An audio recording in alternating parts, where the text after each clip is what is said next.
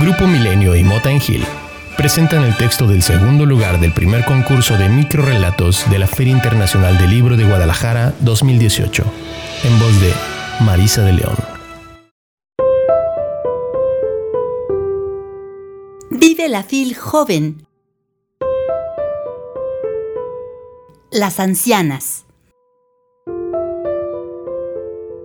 Diario tomaba el mismo camión a Braga solía ver los mismos rostros aletargados, a veces con expresiones mortíferas y otras con pesares ocultos.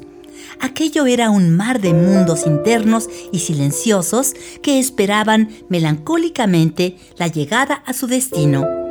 Recuerdo tres jóvenes que solían tomar el camión al salir de la escuela.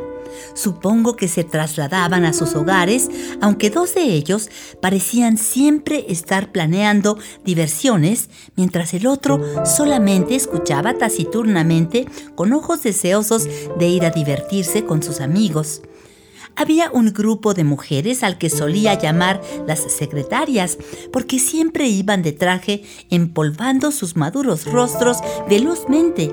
Ocasionalmente subían dos dulces cantantes golpeados por la vida y alegraban el camión con las mismas canciones de siempre.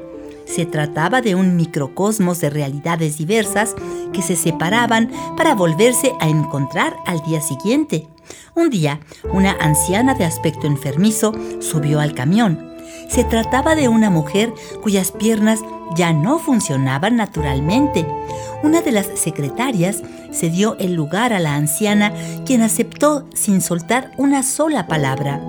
Pronto, la secretaria y la anciana bajaron juntas del camión. Era una coincidencia. Al día siguiente advertí al subirme la presencia de dos ancianas que parecían reflejarse como si fueran un espejo y que tenían un parecido asombroso con el de la anciana del día anterior. Fue también la primera vez que no vi a la secretaria. El mismo fenómeno se repitió con las demás secretarias, luego con los cantantes y después con otros individuos cuyos rostros se habían transformado en los de una vieja decrépita sonriente que colgaba en su quebradiza mano un bastón rojo.